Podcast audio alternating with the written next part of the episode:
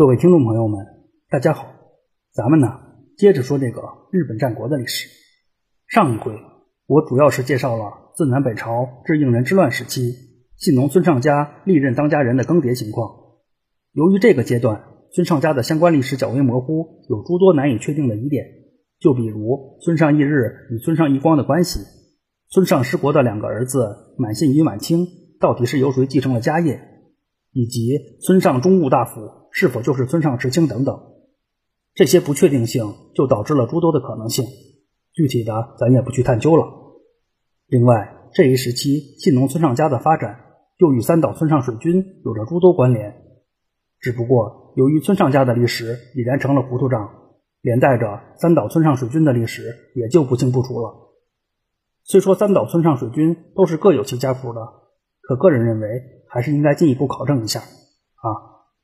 总而言之吧，关于应仁之乱以前村上家的历史，貌似就只能了解个大概了。好在呢，到村上正清之后，村上家的传承关系就变得清楚了。自村上正清以后，村上家共经历了三任当家人，也就是村上正国、村上显国以及村上义清。而刚说的这位村上义清。可谓是村上家历任当家人中最有名头的一位，在他的履历中有几个不得不提的头衔，那就是把村上家带入鼎盛时期的当家人，两度击败武田信玄的男人，追随越后之龙上山谦信的猛将，以及引发了川中岛合战的关键先生。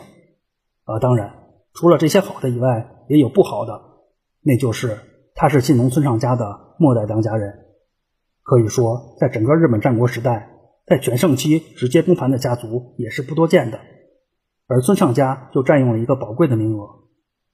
鉴于村上义清也是响当当的战国英杰之一，接下来就围绕着村上义清介绍一下应仁之乱以后到一五四一年之前这七十多年时间里信农村上家的发展经历。闲话少说，咱们书归正文。前边刚说，自村上正清以后。村上家的传承关系变得清晰起来。其实严格来说呢，应该是从村上显国，也就是村上一清的父亲开始，村上家的历史才是毫无争议的。对于村上一清爷爷的人选，就有村上正国及村上赖清两种说法。关于这位神秘的村上赖清，上回也介绍过，光他的疑似父亲就涉及到了三到四辈人，而他到村上一清之间，也有着少则一位。多则四位当家人的间隔，按照村上赖清是村上一清爷爷的身份，那他俩之间就间隔了一位村上显国。可按照正清、正国、显国、义清这个传承关系，再加上村上正清有可能就是村上赖清的孙子，那如此算起来，村上赖清与村上义清之间间隔了四代当家人是很有可能的。总体来说呢。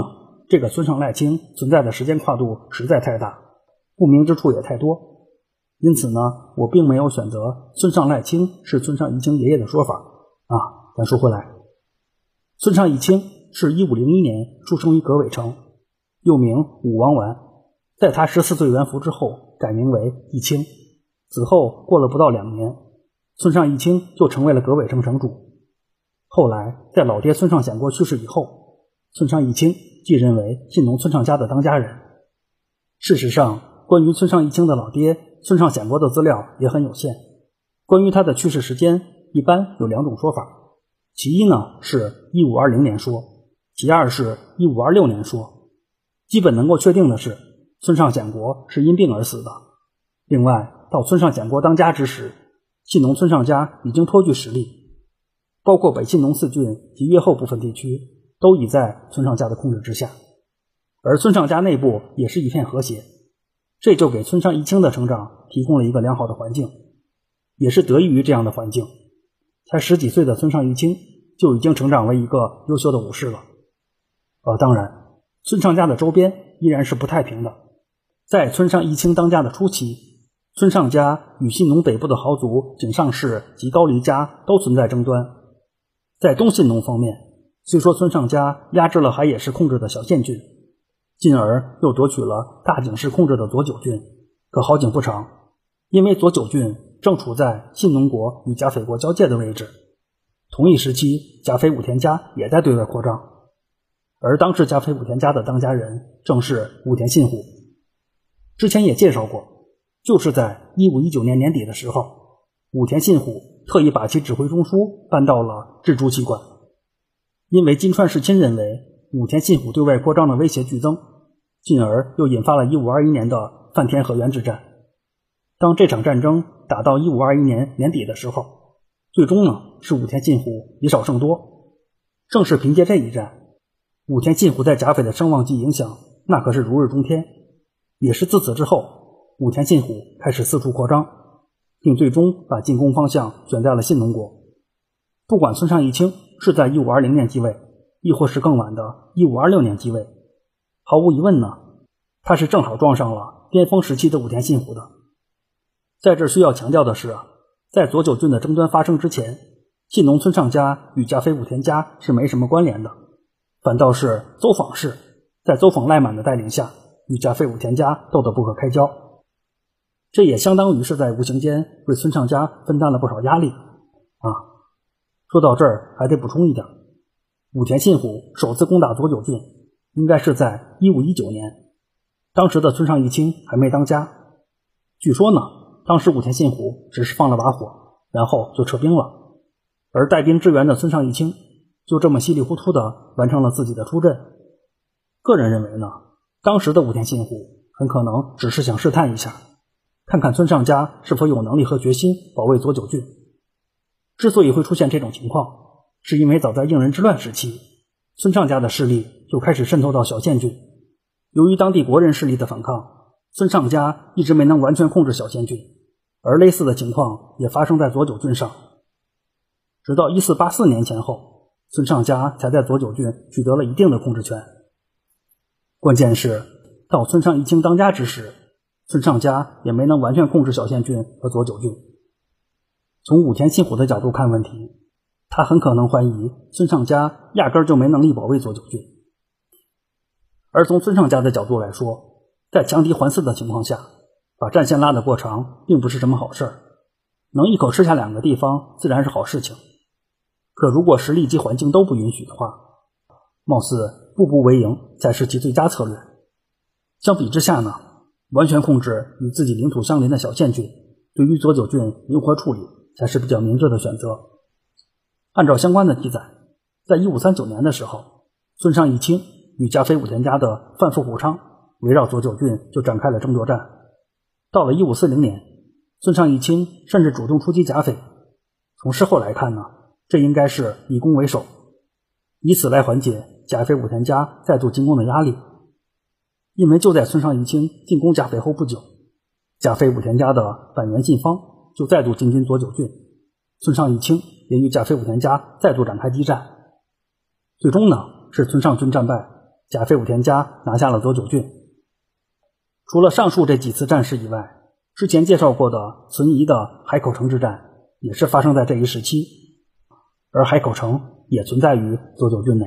啊，这一时期，村上家与加菲武田家的争夺之所以如此频繁，是因为自一五三五年开始，武田信虎开始以外交手段为主，逐步搞定了周边的强敌，尤其是在信浓方向，武田信虎与老对手邹访氏握手言和，这一下东北信浓的压力陡然而增。自村上家战败于加菲武田家以后，村上义清选择了妥协。与武田信虎结成了同盟。在一五四一年的时候，加菲武田家、邹访氏及村上家联合举兵进攻，仍盘踞在小县郡和佐久郡的滋野氏一族。也是在此之后，发生了武田信虎被流放一事。由于时间线又来到了一五四一年，关于村上义清后续的故事，咱们晚些再讲。接下来呢，再简单的介绍一下信浓四将中的最后一家信浓木曾氏。相比于已经介绍过的信浓小笠原氏、邹访氏和村上家，信浓木曾氏可谓是最为来路不明的一股信浓势力。说到木曾氏，就不得不提到平安时代的名将旭日将军源义重，也就是木曾义重。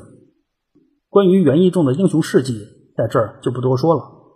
简而言之呢，袁义仲是袁赖朝与袁义经的堂兄弟。相比于袁赖朝、袁义经兄弟并肩作战，袁义仲是自己独立作战的。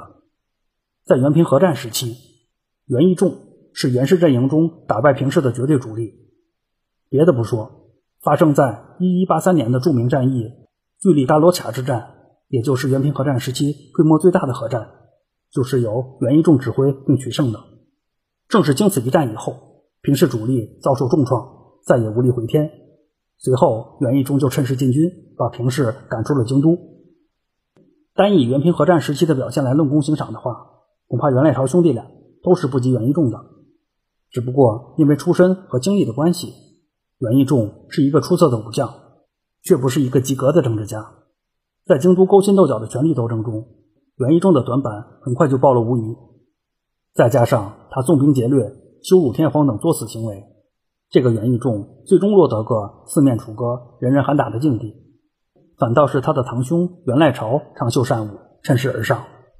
后来，袁义仲与袁赖朝也是分道扬镳，兵戎相见。在大势已去的情况下，袁义仲成为了又一个成王败寇规则下的牺牲品。他也算得上是那个时代的悲剧英雄。